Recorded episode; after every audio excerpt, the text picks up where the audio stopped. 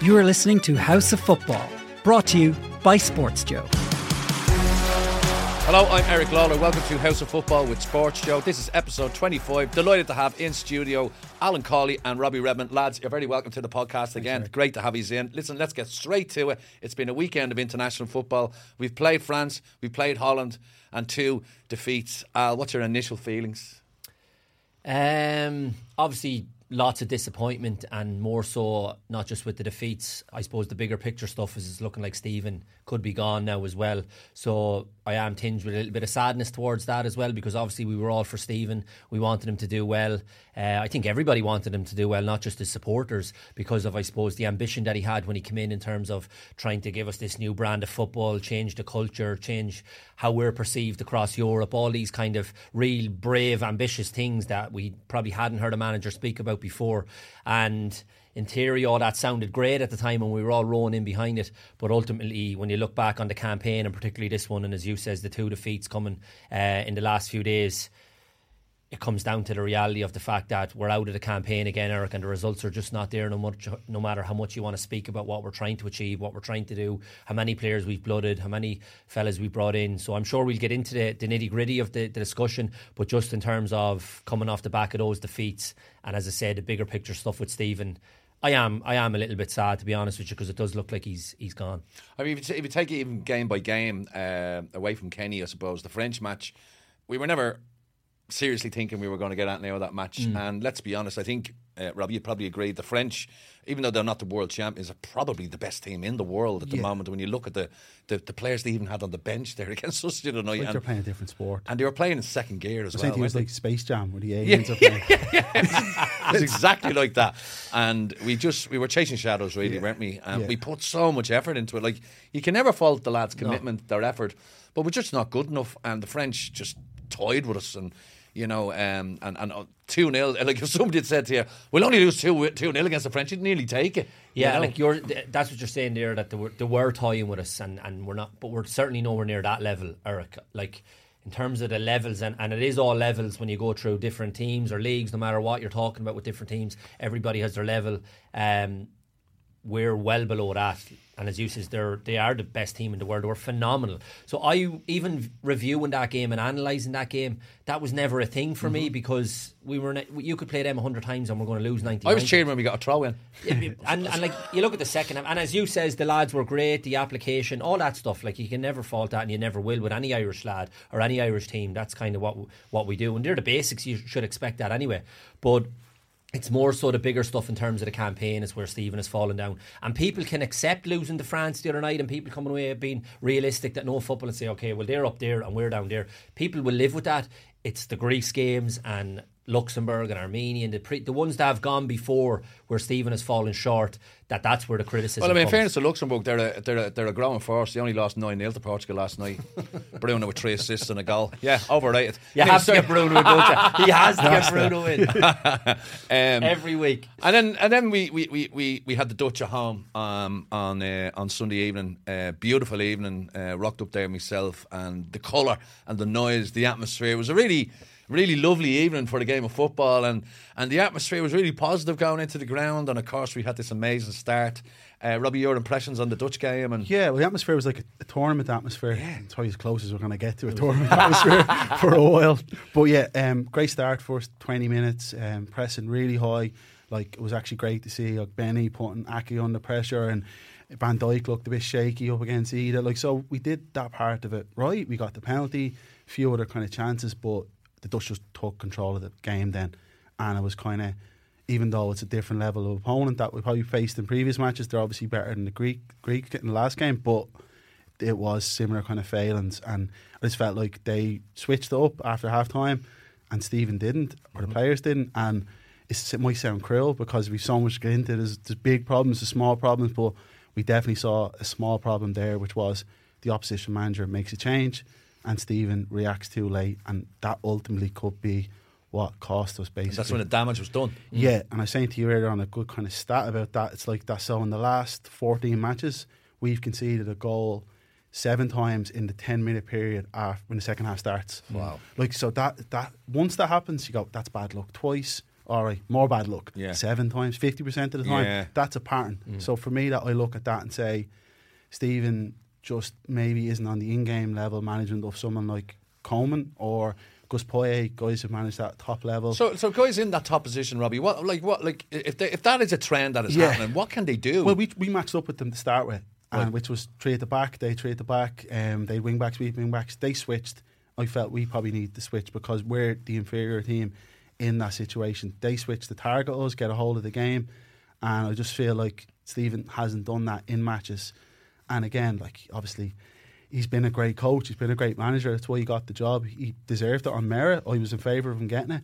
But it's these tiny little margins that I feel have counted against them, and that's where the next manager, wherever it is, needs to be at that level where they can react quickly in game. People say we don't have the players, we don't really, No. but also we do need to have. That's where the manager needs to step in. I don't know if you agree with me, Alan, to be yeah, that guy. yeah, they're very fair points, Eric. I have to say, and and that's where we've been caught out in the Greece game, and particularly on Sunday. You look at the change the Koeman made, the two substitutions, Weghorst coming on, changing the shape. Um, and Stephen spoke, I think, in the aftermath Yeah. of the game that we were in the process of changing it when Weghorst scored. It's too late. It's way too late, yeah. You know, He had since and it- half-time. It could be, exactly, and Yeah. it could be a split second like that, and they're having to chat along the line Yeah. himself and Keith, and we're what we adjust and what we do. Bang! It's a goal. It's one pass over. They're in behind McClean. Duffy's caught on his heels as Weghorst comes across him, and that's the difference. And another thing that summed it, it almost summed up Stephen's reign for me was the first goal, Eric. Because if you look at the first goal in the sense that, as Robbie said, we matched up against them and it was man man on man all over the pitch, which was great to see. That's real aggressive, brave, you know, especially when you're an inferior team. But we matched up, nicked a couple on the edge of the box. The one mm. where Idah, Idah lays it back Ogbene should scored. There was another one Browne Yeah. nicked as well, and he Idah played the pass to Ogbene. So we were we were getting joy from it. But on the other hand, and that's it's the risk and reward of that approach.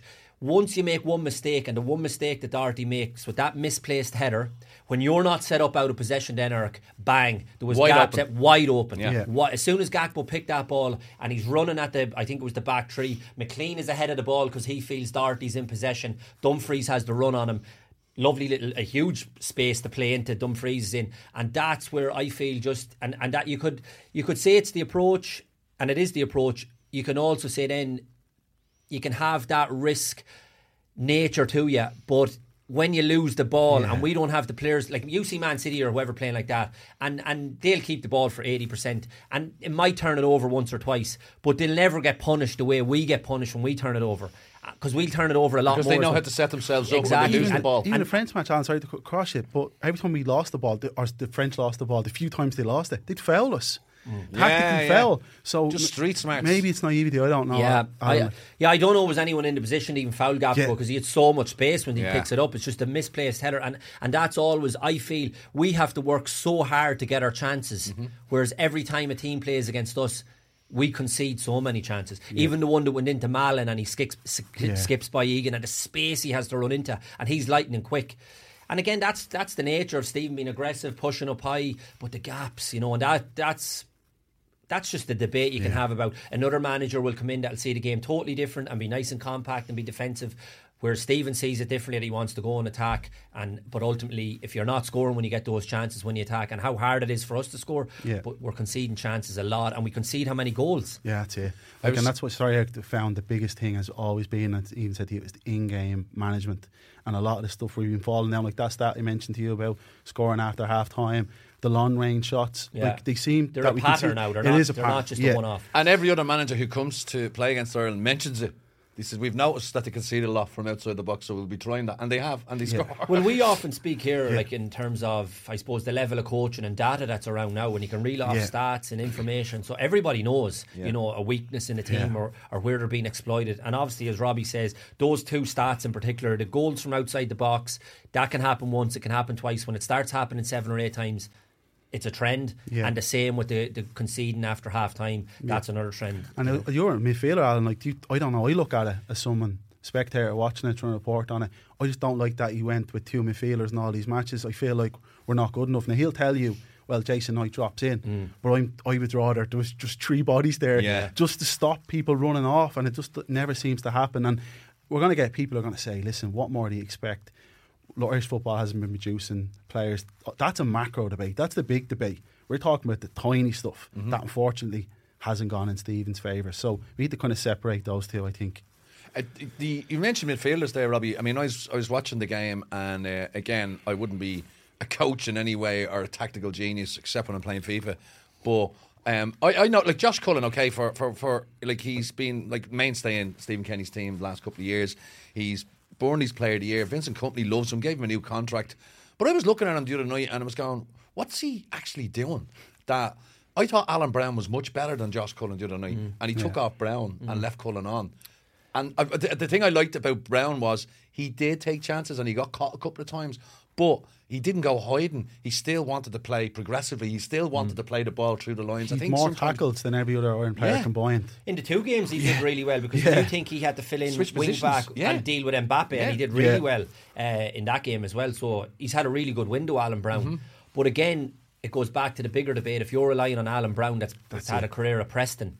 You know that's that's a hard one, and that's not to be disrespectful to him. He's had a really good career at Yeah. Preston, and he's been. I think he's there coming Yeah. up to nearly ten years. Yeah. Um, well established championship player, like Yeah, club legend, they love yeah, him. Yeah, Yeah. absolutely. So there's no shame in that. But I'm just talking about when you go in against the elite Yeah. teams, then. Yeah. Um, and the Cullen one, yeah, I think the bigger picture in the midfield is that th- that's that's our problem area. You have our defenders who obviously you have Collins, you have Omobamidele, um, O'Shea. you have Dara O'Shea, you have lads there who you could say they can be a mainstay, playing at a decent level in the Premier League, very good, huge potential, it can only get better. Then you can look up top with even Idah, I thought did okay in the game. Yeah, he did, I thought he had a good game. Uh, Ferguson, obviously, who we're talking about as a potential superstar, but it's that midfield area, and, and it's almost workmanlike than anything else, Eric. Good lads, honest lads, give you everything. Even Knight, I thought did well the Yeah. other night, and as Robbie said, he run all day for you. And even in terms of the application against France, ran himself into the ground. Then he goes again Sunday, and you mentioned it was a hot night as well, and and there was no letting up with his energy and his endeavour. But is he going to create a little chance like for you? Is he going to get? Is he going to get on the half turn and slide a ball down the side? Is Wezza Uh, retired? is he? He's your mate, isn't he? He's my mate. Is he retired? He could still do a job. He could still do a job. He was that good. He could still do a job. But it, and I just think that's a problem area as well. And then that, and, and you, you flip that to is that Stephen's issue? It's Yeah. not Stephen's problem that that's the midfield he has to deal with. You know, uh, you look at alternatives to the ones he played the other night, Molumby, Jamie McGrath. Like that's where we're at. Yeah. You know, so so I always think with Stephen when you're having these chats, there's nearly two conversations. There's the manager and is he up to it kind of Yeah. level debate, and then there's the players he's dealing with, and that's not his fault. Yeah. You know, and that's a problem because then the first thing, well, you could have Klopp managing them, would he be getting more out of them? You know, you could bring in an elite level manager. So I always think there's two conversations. But ultimately, after three and a half years, Eric, and I was his biggest fan, and I said this to you last week that if I'm sitting here next week and we've one point out of six or zero out of six, and we're out of the campaign, it boils down to results. And he's had three and a half years of it. And if we feel as though we're going into campaigns and we're out of it after four or five games, and, and Stephen is great, and this is what lets him down as well, I think, where he comes out afterwards and he's he's accentuating the positives. But the positives being we finished third in the group with Serbia. We were never even in the group. No. So it's easy to say after, oh, we finished third behind them, but we were never second and they overtook us and finished third. Yeah, you know yeah. that kind of way. Yeah. And, th- Yeah. and that and, and it's the same in this one, I feel. And it's a stick that's been used to beat him then as well. and that's Yeah, cost yeah. them. Like even Yeah. during night, you said we pressed brilliantly in the first half. I'm like, if the, the idea of the game is to win, Yeah, if you win get by pressing, fair enough. Yeah, if he comes out after 90 minutes, said the reason we won two one was because we were aggressive Yeah. in our press. But there's a second half where you weren't doing that and they took control that's of the it. game. And you look at the record. I think I mentioned to you, Eric and Alan. We've done it in June. Like the average ranking of the teams we've beaten is nobody. yeah. 121. The average rank of the teams we've lost is 38. So we're losing the teams on our level roughly, and we're only beating teams like miles down the rank. ranking. So it comes down to that, and if it's it's small margins, but on game, in-game management, the players obviously aren't up to that level. But the thing is, we can't change the players, but No. we can we can probably get a better manager. And and I think as well, Eric, like I sometimes it's hard. I, I find the these conversations when Yeah. he's still in the job, like Yeah. you know, and, and it looks like obviously he will be gone. But I think he'll be remembered fondly in the sense that the amount of players that he's brought through now, and people will say, well, look, it was that was needed anyway. But he was still brave and given a lot of the younger ones, I suppose. Uh, you could have easily, like, I think he's brought, given twenty Davies. Yeah. You could have easily had a manager who might have given ten. He's been brave enough to throw them in at 18, 19. He gave another two debuts later tonight at the end. Uh, that, and I Too late in the match, probably though. Yeah. I, well, five minutes ago, I know, Yeah. but I remember looking across the line at the two lads were coming on, Festy and uh, and Sinclair, Sinclair. yeah. I was like, two absolute units coming on. It was they were like I would have no NFL running Sinclair backs. Like, on. No, here. I, not at I mentioned that even we were over last year watching him uh, with QPR, and he'll he'll be a future centre forward, no Yeah. problem with, with the Irish team. Um, It was actually a lovely moment. To him his, his post match interview was saying it was like I know the defeat and all that, but if there was one shining light. It was his interview, his post match interview, and he was almost emotional. Yeah. he realised Yeah. the dreams since he was a Absolutely. kid to play, It's- to make his and, full and debut that stuff is lovely, and that's where I'm saying the likes of him and the others, the likes of Knight and Molumby or whoever these lads, the next manager that will come in, they will have that kind of two Yeah. years under their belt now, three years that Stephen brought them in, and unfortunately for Stephen. The next manager might reap the rewards of those, but that's just the nature of football and timing and all those things. But I don't think he can have any complaints in the sense that he didn't get his chance, he didn't get his opportunity. He's had three and a half years, and we all pointed out the stuff in terms of the first couple of years, the COVID issues, the injuries, all the things we allowed for. Yeah. But now we're at the stage, Eric, where we just want to be in the group, Yeah. fighting. Yeah, you know. Well, I, as I said, I was there uh, at the Aviva on uh, on Sunday evening, and after the game, I spoke to a few a section of the Irish fans and asked them for their opinions on the Irish performance in this group so far and Stephen Kenny's future as a whole. So let's listen to some of them now. I just feel sick. You do? Uh, yeah, I do feel sick. Like, it's hard to watch sometimes. Like they're very slow on the ball and stuff. Like, but you know, I'm an Irish fan and I'll always back them. Would you blame Stephen Kenny on that? No, no, I definitely wouldn't. No, uh, I'd back Kenny all the way. Like he's one of the best. Like you know, Okay, my would you, opinion. would you keep opinion. him on then? Yeah, I would. Yeah. Okay. Yeah, keep him on. He's doing well. Like we played France there, big two nil. One penalty kick away from winning the World Cup. Yeah. Can't blame. him. Yeah. Can't blame. You know, and, Arguably the best team in the world. Yeah, Ar- yeah, one of the best teams in the world. And Netherlands aren't far off them. You know, uh, Argentina beat them. You know, in the World Cup. So you know, fair play to Stephen Kenny and the boys. They, they really tried hard there. Okay, right. So you keep him on. Yeah, I keep no bother. Fair play to you, man. I admire that. For me personally, probably yeah, I think it's time to go. Like, it's been three years, and it was lackluster football for me. Yeah, it's the end of Stephen Kenny, but maybe he's planted trees for other other people to sit in the shade of. You know, more people. I think it was it's read out in the Irish Times last week. Well said. So uh, that, that's all I've got. Where is yourself, sir? I like Stephen Kenny and I would uh, like to see him progress. I think he's been unlucky. He's been up in a particularly hard group and uh, I've a lot of time for what, what he's done. He's running a lot of new players and uh, bringing this band of players forward to try and play football. They've been unlucky. What do you say to people who say, you know, but it's a results business? Um, good luck. Yeah, it's time to go. It's time to go. Yeah, I mean, we've beaten Gibraltar. Yeah. You know, that's the only team. Five matches? Nah. Yeah. Needs someone new. He's, he's not the man. He's, look, he's blooded the players, but uh, someone else to bring him on. So be the next manager will probably benefit from all that. Oh, totally, 100%. But he's, Yeah. not, he's not the right man to lead forward. can't blame Stephen Kenny for losing there tonight. It'd be like the games What could he he should have have done won. It's the games that he should have won that he, Yeah. he'll get sacked for. It'll not be for tonight. Like it Yeah. won't be for tonight. So the like, wins against the Dutch and the French are always bonuses. Oh, like Yeah, but it's beating the likes of Greece been and Greece. Gibraltar. Yeah, yeah, yeah. Greece yeah. and Gibraltar, like we don't actually put in the performances against them teams where, where we should, but we put in the performances against France and So there we have it, lads. Uh, I suppose it's a, it's a mixture of views. Some fans are, you know, they, they I think like yourself and yourself, Al and Robbie, we we championed Stephen Kenny for the job, and a lot of people, they, they, there's, there's there's an element of sympathy for him. Um, but as you say, it's results business, and at the end of the day, after three and a half years, you can't just keep using excuses all the time. Um, I feel like yourself, Al. I feel really sad for the man. I've met Stephen a few times. He's a lovely gentleman. I think you know his his on screen persona, post match interviews, his press conferences. He, he, he lacks something. He, he, he's he's quite a.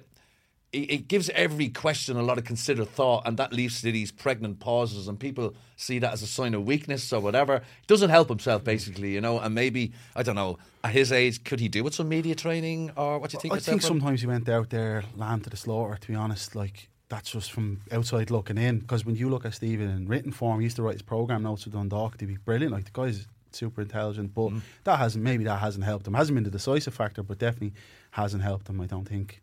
I think with the also we, we, we, when we're looking at the you mentioned two chances that you know when we broke up play, and uh, this is where I see this is another thing where I see uh, Stephen Kenny is lacking in a bit of luck.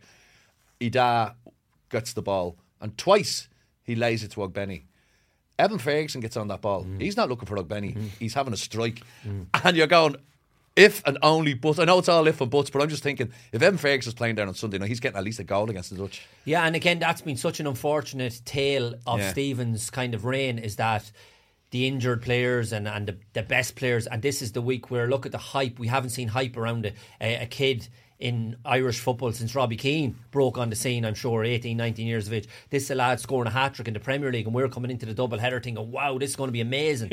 you know, to see uh, the, the excitement around this kid and what can he do, and, and can he salvage something for Stephen, and can he be our Yeah. saviour, and all these kind of phrases you, you want to put on it. And then we find out on the Monday of the week he's injured and he's not playing. So again, I'm sure Stephen was saying, oh, here we go again. Yeah. But ultimately, Eric, as I say, when the dust settles and Stephen sits back, and I'm sure he will over time, and, and like all managers, they think, could I have done this? Could I have done that? I could have been a bit supported there. I could like they'll have all these views like we all have when you look back and things. But I think if he's honest with himself he, and he'd say, look, I've had three and a half Yeah. years at it. You have to be realistic and honest as well.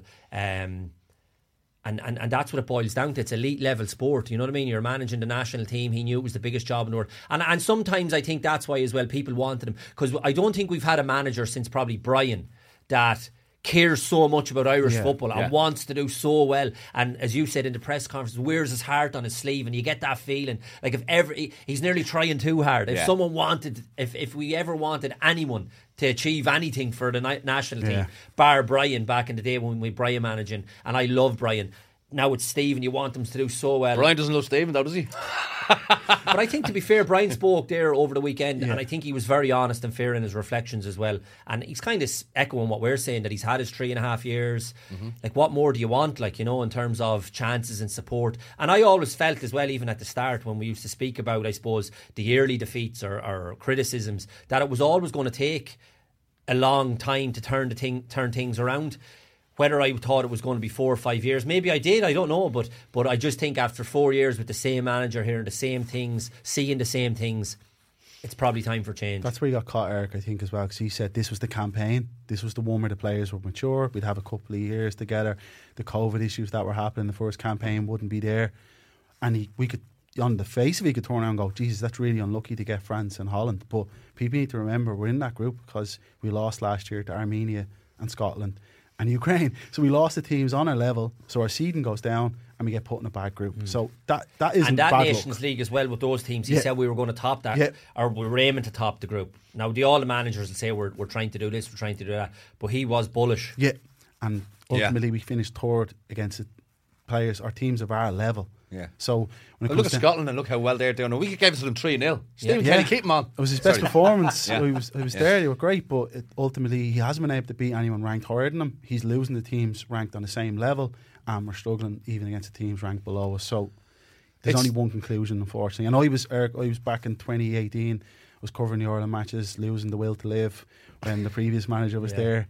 I want wanted Stephen. I wrote about. it. I, I took on anyone who said that a League of Ireland manager shouldn't be. I was like, look at his record in Europe. The guy speaks brilliantly about Irish football. I still think he has a great role to play. I was I loved watching the under 21s team, but mm-hmm. it's that gap, that next step to the elite. Yeah. level. That and as you just- say, that that in game reaction. management, that like Gus Gus Poyet is Ronald Koeman. They're not the best managers in the world, but maybe just by coaching at Premier League level or in Europe, experience just alone, maybe, experience. Going, it's two little, two or three little changes, and obviously having the players. And maybe Evan Ferguson would have scored that goal during the night, but maybe the Dutch would have found a way to get another goal. You know that way. Yeah. So where where were you with this? Like, So who's next? Like, I mean, if that's the case, like, I mean, it it looks like it is coming to the end of Stephen Kenny's tenure, very sadly. Um, and uh, I've no doubt he will have offers after this anyway, regardless of uh, It'd- how yeah, it it'll be, in- it'll be interesting to see what he does or where Yeah. he goes, Yeah. Eric. You know, because would there be clubs in England interested in him? I'm sure he wants to carry on. He's a young man. He's still lots of energy and Yeah. uh, plenty to give, plenty to offer. I can't see him going back to League of Ireland No. after managing the national team. No, Rovers, Okay. maybe in a couple of years. Oh, he had a bad time the Yeah. the last time, didn't Chance he? to rewrite Yeah, I suppose, yeah. I don't know. You guys would know more than me. Yeah, that. it's a, it's that's what I'm saying. It's Yeah. interesting. I, I like I've been kind of thinking about this most of the week. What will he do? Where would he go? You know, um, will be interesting to see his, his next steps or his next moves. And then could you say he, he he could have a role in the game here in terms of? I, Put don't him back at the 21s. He was- he- I don't think you can go. he wouldn't go for that, back to but he there. was excellent in that job, Yeah. and he played brilliant football against teams that were higher. I remember he beat Sweden four one, I was like, this is this brilliant. Yeah, they Put him in now. Um, so who, who's out there, lads? I mean, is it an attractive job for potential coaches out there? You hear names being bandied about like Lee Carsley. Um, I even heard Damien Duff being mentioned there recently. Um, like, is an attractive job for coaches out there? I suppose. wha- you know, with Evan Ferguson, the, this is the Ferguson era now. Let's be honest, right? He's um, it's it's mad that we're pinning our hopes on an 18 year old, but he's that good. And he's made such an impact. And you, you, you, you- what was it, Shearer writing about him in the Athletic? Shearer saying oh my God, mad about the most Every glowing single tribute. attribute. And I'm like, don't jinx it, read it. stop. Yeah, yeah, yeah. We're Already throwing too mad much. about him. And it's he's mad about him. He's like, Yeah. this fella has everything that you need to be a top grade centre. And even De Zerbi said he could become the best striker in Europe.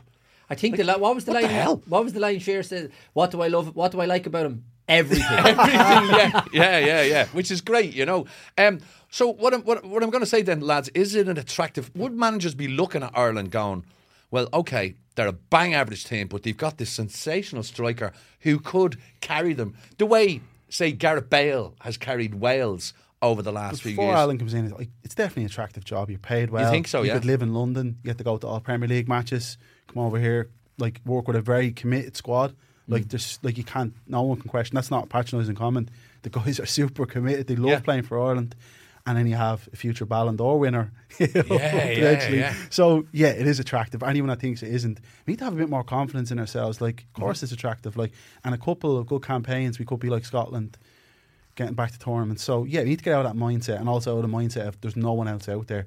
Football is the most popular sport in the world. There is a coach out there. There's someone out there for There is a coach. there is there's managers everywhere and they're desperate for jobs all Yeah. over the place, Eric. So there's no problem filling the filling the filling the, the role. It's just I suppose you go from as Rob said there, Dad, he was losing the will to live watching the likes of O'Neill or Trapattoni, and I was something Yeah. similar. You don't want to go back to that kind of stuff, but you'd like to think we've moved it on a bit now where you would Yeah. get a young, aspiring, progressive coach. And I think that's what you see out there now with a lot of the coaches. That's not being kind of uh, disrespectful to maybe some senior or older men. I'm sure there's plenty that that will offer plenty, but you do see a lot more of that now in the game. So I think it's it's an important appointment for the FAI to try and get right, as is all the appointments, no matter who you're Yeah. kind of uh, given a job to. I think it's important that you get the right man. But there is someone out there, and I think the, Would you have any names off the top the of your front head? Al? runner at the moment is Lee Carsley. But again, my argument to that is if you're managing the under 21s, doing a brilliant job after winning the Euros under 21, would you come over here?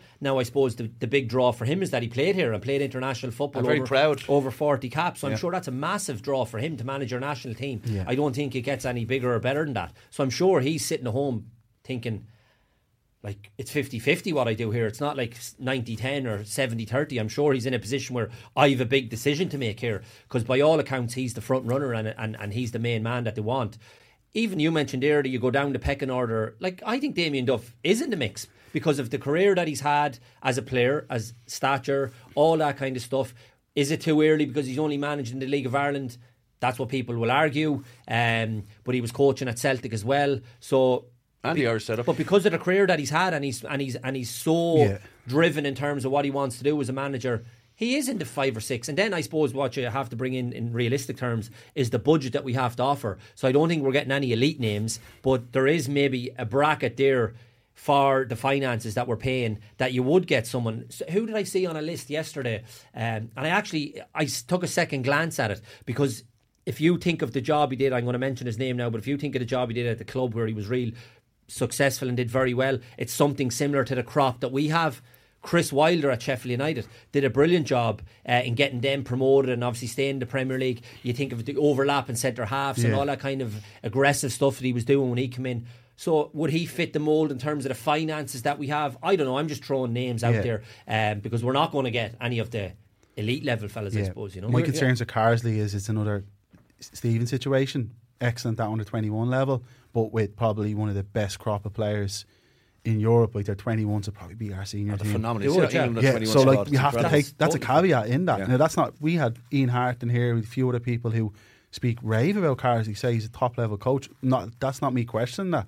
It's just it's for this job. Same with Duffer. Like Duffer apparently is a brilliant coach. Like we, not just we can see that with Shelby. When I hear the story about when he was at Celtic, like the players absolutely loved him, thought he was brilliant. But again, it's is it too soon for him? So like. The, There's someone out there, I don't know who it is, but I'm going to throw one into you, Alan, that we were chatting about. We were throwing names out. I mentioned like Kieran McKenna, the Ipswich Yeah. coach. Like there's a progressive coach doing well, but again, it could be too soon. But um, one of the lads I work with, Niall, was like, ask Alan about Roy Keane. Well, I'd love, like, I would absolutely love Roy Keane. As I, manager. I, I have Roy Keane running this podcast. That'd be me over Joe. I love Roy. Um, oh, me, yeah. Yeah, we don't know Eric until Yeah. they're given the job. So we can talk and speculate and say, well, he's not up to it and he won't do this and he won't do that. It's too young for him. Like, everybody was debating is Stephen the right man for the job? Ultimately, he was given it and now we're kind of seeing what he done and, and debating it and discussing Yeah. it and reviewing it. So you can throw all the names you want out there. I think those five or six that we mentioned are the ones that people are looking at at the moment. But if you're throwing Roy into the mix, He's always spoken about wanting to get back into the management. I don't think he's going to go back in a club level. Maybe he, he shied away a little bit from the club management stuff because things are going so well in the punditry role Yeah. for him now that he's probably thinking maybe I don't want to go back into that. You won't know until you ask him. But I'm sure if someone gave him a phone call from the FAI and says, we want to talk to you about managing the national team. I'm sure he would entertain that conversation 100%. The And thing also with, because sorry, the thing not- with him is big. Sorry to go across is that he would need a- an assistant manager with him, a top Yeah. level coach. Because people criticise Keane for how he speaks on punditry, which is nonsense. The guy knows football inside out, but he may not articulate it the way a modern, more Yeah, modern person does. Because he doesn't have the modern buzzwords. Yeah, but like he he has an idea of play. He would have a set of standard, and this stuff does matter. These aren't buzzwords, but then he needs a coach to put a framework on that. And Steven Gerrard last year was kind of similar. When Gerrard was doing well at Rangers and a little early days of Villa before it fell apart, the guy Michael Beale got a lot of credit because this mm. Beale guy is meant to be. Now he's not doing very well as a mm. manager, but that shows it's a different job. He was praised as this guy. Gerrard said that would take me ten years to be as good as Beale. he was coaching. effectively the brains behind Yeah, it. we'll so if Keane as a figurehead with a coach, could it work? Well, possibly. Who I don't know, but the FAI cannot rule anyone out. But I do think you need to move away from the personality type way of going. Oh, Big Sam, he's out of work, get him, or Chris Hughton, he's Irish, get him in. No, you get with someone. What attributes are you looking for? What do you want from this manager? Is it pressing football? Is it um, direct football? Which way do you want this team to play? And which what are we hoping to achieve here? It can't just be your man's out of work, get him in. So, as Roy- you say, there Roy's so in the much data out there. You could Yeah. do a little search almost on football Listen, management. Roy's see- been ran down, but like he did a good job at Sunderland a long time ago. But with the right coach and him mellowed, who knows? I'd, I'd pay to watch it anyway. Oh yeah, listen, the box yeah, and, office. and you do, and that's the thing as well. That would be my only fear if if he was to get it. That it'd be like the publicity side of things. Yeah. you know, is it just because of his name and all? And I wouldn't want that, and I don't think he would want that. He would want to be given the job, basically that you're you're the man we see fit for the job to bring us forward.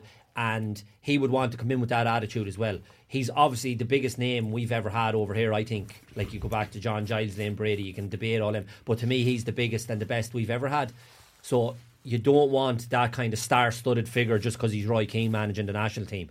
Like it has to be for the right reasons, both on both sides. Mm. So if he was to ever get it, I, I think he, I really do think Eric he would entertain the idea. Yeah, and Whether he take it, I don't know, but he would definitely have a conversation. I think, as you mentioned there a few minutes ago, um, he he's probably less inclined to go into club management unless it's a ridiculous offer and a big job because of his uh, his, his commitment to Sky. Whereas the international job would allow him to perhaps- perhaps continue that. Mm. You know, um, do you think he's kind of mellowed enough now a little bit to to be the head of the Irish team? Why do you have to mellow? you know, I suppose. I suppose when it when it comes to press conferences and all that, he's you know notoriously reactive and grumpy, and you know we all look at that. Remember that that famous is, is whose phone is that? You know, you're in. Yeah, I think uh, I think to be fair, his work around uh, Sky and seeing, and, and even though it probably infuriates the life out of him the way the modern game, he's had to just accept that. He's the way adapted, hasn't yeah, he? he has, and even maybe being around the likes of Gary Neville and Carragher and all, and I'm sure off camera they're sitting having debates, and it's, he's probably giving out stink about maybe the way the game has gone. Ultimately, he comes to a, a, a conclusion that. This is the way it is, or Yeah. they're telling him that he's seeing that, because he's a clever guy as well. He's, Yeah. he- you know, so I'm sure he understands the way it's gone. So maybe in terms of when you say mellow, I think a lot of the stuff used to be labelled at him that in the dressing room he'd be like going going haywire at people, you know, and that was his nature and as a player and a bit volatile. Maybe, but I still think you need a bit of that, Eric.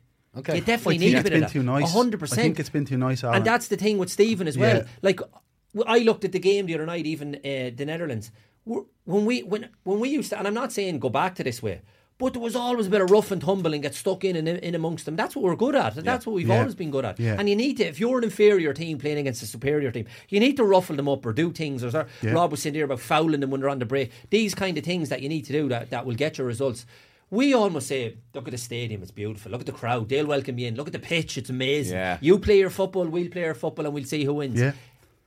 And That's after not going to get you anywhere either. and you after know? we'll talk about how we intended to do the right thing. Yeah, but, yeah, and I yeah. just listen. So I always think with Stephen's approach, and I'm, not harping back to Stephen, but there has to be a middle ground.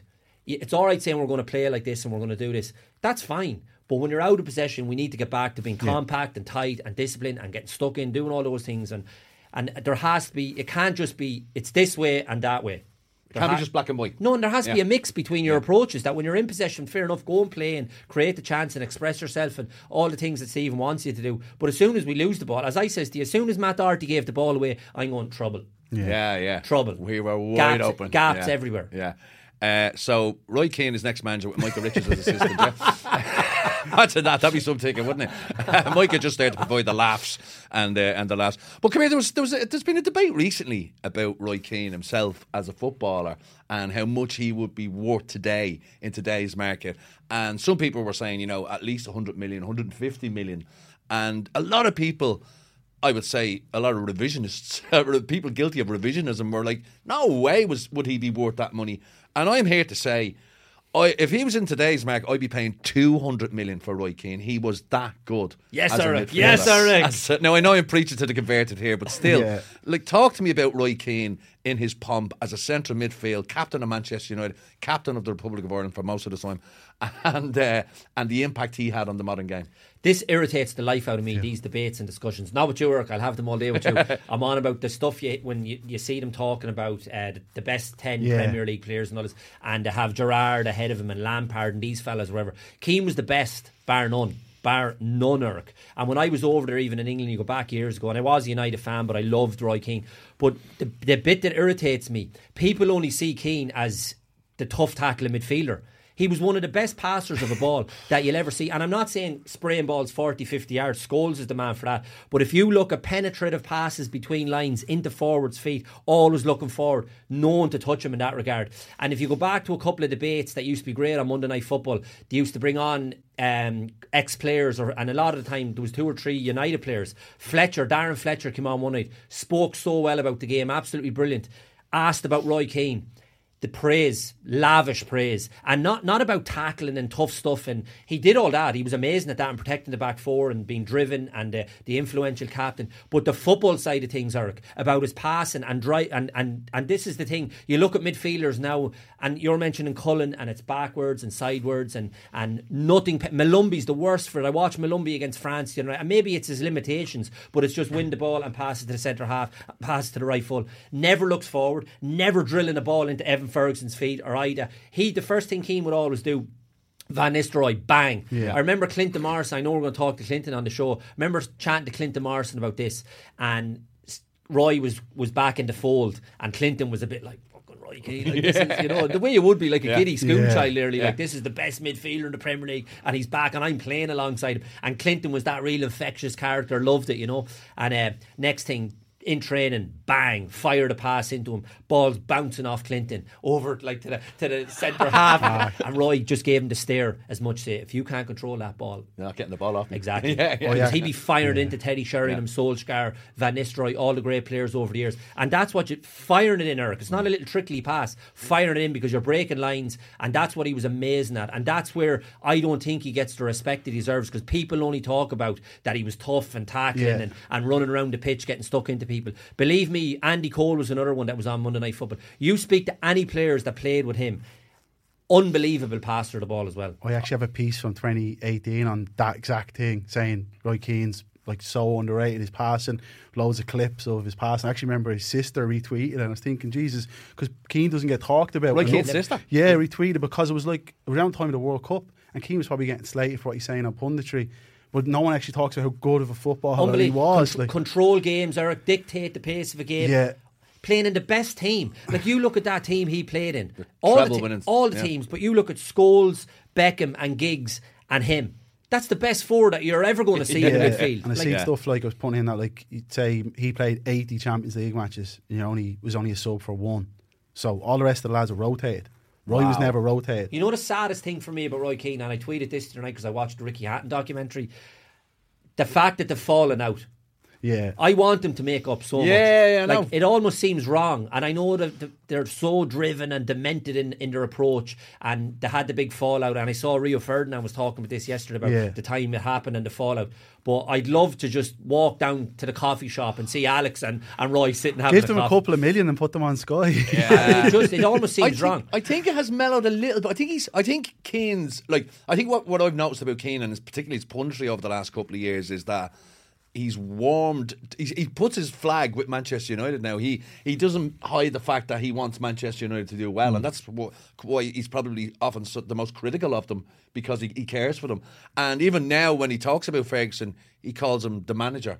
So when the manager said to me, he doesn't bit, say it's a bit tongue in cheek, yeah. D- Is it, is it Yeah, a I bit tongue in cheek? You think reckon? so. Yeah. I think yeah, I don't yeah. know if it's. I don't know, Eric. It's it's still they're so they're just so unique in how like driven. I don't know. If, How stubborn, man. Yeah, they don't want to, to, Yeah. to even give an inch. Yeah. and and it's going to take. I, I always thought like say he's very friendly with Gary Neville and Butt and those lads obviously, and you see him at the Salford matches and all.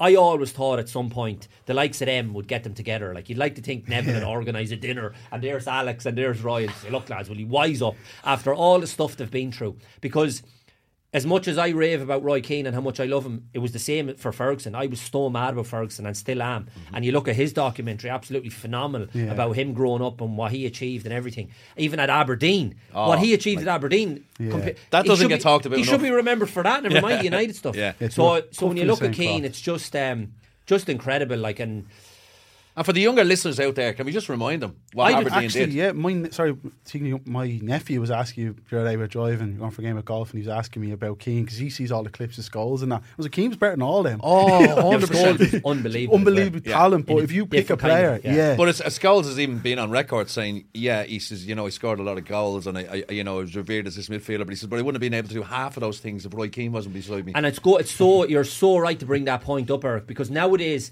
every midfielder is pigeonholed as you're a six, you're an eight, Yeah. you're a defensive midfielder, you're an attacking midfielder. Keane and Scholes sat as a two against the best teams in Europe, and he'll sit, you go and express yourself, or vice versa. If Keane breaks into the box, I'll do, I'll mop up here for you. Yeah. And they went up against everybody as a two, no problem. Now you hear even we, I'm doing the 21s later. You look, Rob mentioned the point. Why didn't Stephen play a three? And we had three in there. All the debates and discussions. You can't play them as a two.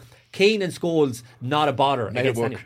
And, and that was the old way. And you were on about there, I suppose, how this discussion started was um, people saying, would he be worth?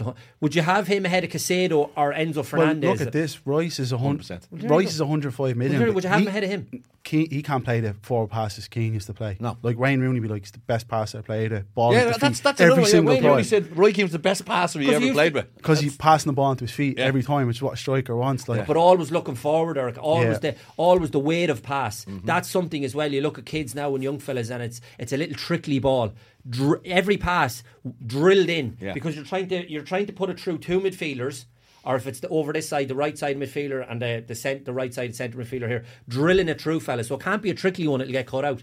And then for the great players that he was playing with, they didn't want the trickly ones. No, they want they, they want it drilled in. Yeah, First exactly. touch would be good. Exactly, Yeah, and and you're in you on go. goal. That's why they like, and I and Rooney is probably one of the best I've ever seen live. Yeah. Rooney was absolutely. I didn't realize how good he was until I saw him live. I saw Rooney as a kid at 13 years of age. He could have been 12. We were in Leeds. And at the weekends, all the English lads or Scottish lads used to go home because it'd be only two or three drive up, uh, hours up the road or whatever. But the Irish lads used to stay for weekends. And on Sunday mornings, there was the academy games. So we used to have to help out, either referee the under 11s or do the linesman for the under 13s, whatever the games were. And you'd be allocated a pitch. And that was fine. So I remember doing this game one day minding my own business, doing the line, and there was the few parents along the side here beside me. So I got chatting to them, typical, and a few scouse people, and um, so chatting away, how's things, how are you getting on, is your young lad playing, all the usual questions. So this fella, I'll never forget it, this fella says to me, he said, see that boy out there, number nine, and I was kind of like, yeah, yeah. He said, see him. He says, remember his name. And I says, well, what's his name? Wayne Rooney, right? he says, remember the name. What's that his dad? And I always looked. Well, I don't think it was his dad. Right, I always, from then on, and the young fella was just out, out of this world. Even at that age. unbelievable, unbelievable. And then I went to um, watch United. It was United Villa a few years back, and I'd never seen him play live for United. And I was just, I remember coming in a half, a half time, didn't even take to the end of the match. Come in a half time, my mate was with me, and I said, What about this Rooney fella? They and you hear that you often hear the phrase in football. Everybody they couldn't get near him. You'd always hear that phrase. We couldn't get near him, and he kind of well, what, I'm sure you could get near him. He's beside you. They literally, and this was Villa with Gareth Barry in midfield, really good players. They literally couldn't lay a glove on him. Eric. He was phenomenal. I have a nice little Wayne Rooney story as well. In that uh, my, my young fella Alex, I brought him to his first Man United match, and obviously Wayne Rooney was the big star, and he wanted to see Rooney. And uh, they were playing Stoke at Old Trafford, got great seats, uh, and uh, Stoke went one 0 up to a Wayne Rooney own goal. So. Uh, I he gets, I said he gets better, Alex. Watch this, and he went on scored two. I think United won four two in the end, kind of thing. Like, but uh, anyway, good? ah, ah, he was he was phenomenal, like Best. phenomenal, like it's just a beast around the pitch. But like we're just tailing off on the on the Roy Keane debate. Robbie, yourself, would you put a price tag on Roy Keane today? Oh, well, if, as I said, if Rice is going for 105 million, great player. I really like Rice, but Keane had that extra dimension of brilliant forward passer. Um, just absolutely amazing player. United wouldn't have won half of what they won without him. And it's almost his personality become so big that we just remember the the tough tackles and the anecdotes. But as a footballer, just See, that's the thing as well. Sorry, Eric, the last word. That's the thing as well. Is it's the package of what he brings. So all the stuff on the pitch, and, and as Rob says, but it's what he's doing in the dressing room as the captain and the leader. And. Like Ferdinand mentioned something yesterday, even when he was doing the little snippet I saw about the, the incident. But he says.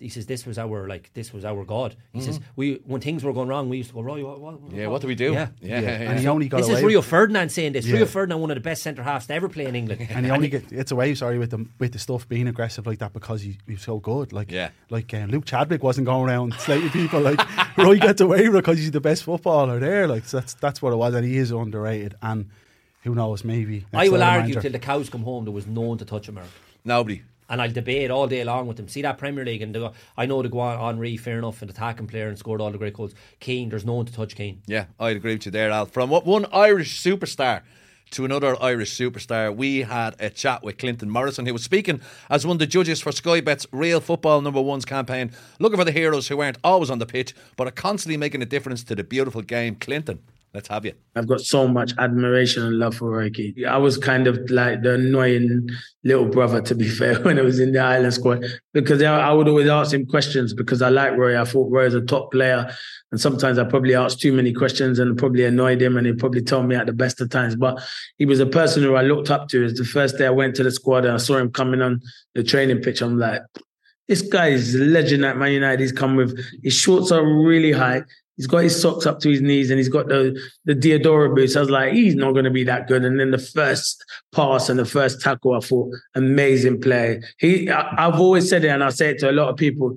He's the one who said to me, train how you play. You can't, players can't just turn it on like that in matches. You have to train how you play. And when we used to have 11 v 11s against the 21s, he used to be smashing people and led by example. But now I got on well, really well with Roy Keane. I've got so much admiration and love for Roy Keane. They shouldn't just remember him as a tough tackling. He had much more in his locker. He was he could play. He was one of the best I've seen ping a pass like them daisy cutters are cool, and he could score goals. He could do everything. He was the complete midfielder. I don't no, I don't think he's underrated. I think people people appreciate him how he how he is, and you have to appreciate him because he was the complete midfielder, and he was the captain of one of the best, if not, it was the best team at the world at that time. Man United were the best team, and he was the captain, the leader, and led by examples. And he told other big players in the team if they weren't doing it, he told them. So for me, he'll go down as a Premier League great and one of the best midfielders to play ever play in the um, Premier League without a shadow of doubt. For me, Roy Keane is box office. He's unbelievable, Roy Keane, and he just tells you how it is. He don't care what it is. He has fun with it. He can have a laugh and he can be serious. Um, and when you've won things like him, if he tells you you're not good enough, you're not good enough, and that's how you got to be. So yeah, fair. But that's it. That's it. Basically, there is some top pundits, and they're probably the ones I would say are flying at the moment. Clinton Morrison echoing our sentiments there, lads. And can we just say we didn't hear that beforehand? So there, there's, but it just goes to show, Eric, in Yeah. terms of the fact that uh, they speak so glowingly of him. And I could only imagine, like, if you were to speak to every player that played with Roy Keane and against him, they'd all say that. It's actually uh, when we mentioned uh, uh, Clinton said Roy said train as you play, Um, there was a, I read a comment from Gig. Ryan Giggs was being interviewed the other day, and he was talking about the current malaise at Man United, and the, it, this, he was talking about Sancho basically and his lack of effort in training. And Giggs couldn't understand this. He said, he said when I was in that United squad, he said often our training sessions were much harder than the matches we played at the weekend because there was just this level of intensity, and everyone knew that they had to put the work in on the training ground in order to be this this this behemoth of the game when they come out at the weekend, and uh, that kind of alludes to what he just said there. you Yeah, know? and I'm sure that's the stuff that frustrates Roy Keane when he looks at them now because the standards that they were setting, and it, and obviously Ferguson was driving it as the manager, but as soon as they got on the pitch, he was driving it every day of the week in training, Yeah. not letting up, not letting anyone away with anything, um, and that's what I'm saying about it's not just the on the pitch stuff, Eric, in terms of the package and the price tag. It's all that that he brings with him, setting standards. That's something I look at the game now and you think, where's the standards at with some of them? And the likes of him, Sancho, and all, and not training properly. And if you're at Man United, like you'll never have a better opportunity to play ever. The best team, like one of the best, biggest clubs in the world. And if and if, if you're being let down by the fact that you're not training hard. Fair enough, you're not getting picked by the manager and you're playing greater, and that's just the manager's decision. But if you're being left out of the team because you're not running round enough in the, training, the, the bare minimum. Yeah, you know, and that goes back to Roy. We're talking about being a manager. It's that standards you set as a player, and those standards he set himself and others. I think that's where he maybe s- fell down as a manager because it, it's He was expecting that. Maybe it's hard for him to articulate that to anyone else because he had such standards that were kind of innate to him. Like the whole story about him getting spotted and picked up was because I think it was Stephen Kenny actually played in the match they were playing over on Sundrive in Crumlin and Keane just kept running, but Cobh Ramblers lost 6 0. And the Forest scout, scout was like, I like the look of this guy. Yeah. So he had those standards no matter what. And maybe as a manager, he hasn't been able to articulate those or basically get them players to follow that. Um, but maybe he's mellowed the youth little bit. development officer at Leeds when I was there um, was there with Forest uh, when Keane first came over. He would have been in the background, Brian Clough, and he always used to bring me into the office and just kind of he'd been. He basically, I, I, my attitude wasn't the best in terms of that kind of stuff, running through walls, driven, tackling. But I pass balls where, wherever you want. But he used to always bring me in and say, if you've seen this fellow Roy Keane when he come over first, he says uh, he'd be running, jumping, running through hoops just to get in the team. He says never had the best ability, had to work on that over the years and became obviously a great uh, and all the stuff that we've praised him for now the passing. But he was so driven that nothing was going to stop him. And he made an immediate, immediate impact almost when he went to Forest, suddenly. Like he Should came to him in Cobh the game. Ramblers, and then Brian Clough told him, uh, "By the way, you're playing at Anfield tomorrow night against Liverpool, and Liverpool were the biggest team." In, in, in, in Britain at the time, like you know, and uh, to throw him in the lines then, and he had a, I think he was named Forest Man of the Match, and the rest, as they say, is history. Kind I of love thing, him. like, I can't know. speak enough of him. Yeah. Um, right. So I mean, ju- just before we go though, come just on the uh, the the Jadon Sancho thing. Um, it's it's criminal that a player of his perceived quality um, and value isn't putting it in and training the bare minimum, as you say, and you're kind of going. It's it's creating another Ferrari for Ten Hag to to, to, to, to another fire to fight, if you will. Um, and now the stuff coming out about Antony as well. Um, but with Sancho, apparently they've had discussion and the talks broke down. How how does the talks break down between the manager and the player when the manager's saying to you, "You're not putting enough effort in"? I am. That's it. The talks have broken down. So he's calling them a liar, basically. Um, but Ten Hag is saying it seems to me that Ten Hag has made an effort with Sancho. He gave him the time off last year to go to Holland and do some training. But when you look back at Sancho's career, apparently this is a common thing with him. He's been late for training at Dortmund. Uh, Gareth Southgate did a great comment there during the week. There was a comment from he said during the Euros he expected to be in the opening game against Croatia. He wasn't and sulked and didn't put it in the training. He says and that's why he didn't start any of the games in the Euros. So he has form. Well, there you go. There's a trend already. So, like, it's it's it shouldn't be surprising if this the way he's behaving now. If all those things have gone before, um, and again, it goes back to you could imagine, and you don't want to harp over all ground. And I know the game's moved on. If Alex Ferguson's the manager, that wouldn't be going on. Yeah, they've all said it. So it. Ten Hag, yeah, that's and Yeah. I I'd be with Ten Hag on this, you Mm. know. And then he's coming out tweeting about it. Like, go to the manager and have a chat with him and say, Yeah. look, you know. Yeah. I and mean- as you says, he's been good to him, Ten Hag last year when he had the problem. So again, who's advising Sancho? That's what like who's pulling him aside and saying, look, you need to cop on a little bit. There were some people saying that Ten Hag maybe shouldn't have gone public with that, but others were saying, well, that was probably his last resort. He's tried everything else, so he's probably trying to get a reaction out of him by going public. He shouldn't have to go public Exactly. either. Like, Yeah. he shouldn't have to question a player's commitment. Like that's, I, is it? I don't think it's even a great loss. I, I haven't been in any way impressed. I, I saw United against Villarreal two years ago, and it was Sancho was only just bought, and I couldn't go over how kind of it's not that Messi small. Yeah. It's not that he's small. He's just frail. I just felt like Yeah. Weak almost like, and I just Yeah. don't think he's been suited to the Premier League. And I think maybe stats were a little bit padded at Dortmund because he was playing with Erling Haaland. Like I'd probably get a few assists myself playing with Erling Haaland. Like let's be honest. Like um, so, yeah, I don't think it's any great loss. The, o- the only thing, it's not a great loss. I agree agree with Rob in the sense the football because we haven't seen anything, but the outlay. Yeah, Yeah. what Had to pay and for just- 78 million or something. just Yeah. another 80 million Man United Oh, wasted. that's- so that's- I that's- thought we were talking. I was going to be miserable about Ireland. Now I'm miserable about Man United. I'm like, I, Don't I get me started on the League of. Ireland. Listen, lads, uh, again. Uh, another episode is Race Boy. We've uh, we've we've talked to death about Ireland, Stephen Kenny, Evan Ferguson, Roy Keane, and uh, finally Jadon Sancho. Uh, it's been a pleasure to have you both on. Thanks for joining me, lads. Uh, we'll be back next week, but for now, you know what to do. Subscribe, like, leave us a review. Leave us a review. That helps. The no, word no, superb Eric, sorry, spelled leave us a good review. Oh, a good review. Sorry. Good man, Robbie. Leave us a good review, and it's spelled S U P E R B. We'll see you next week.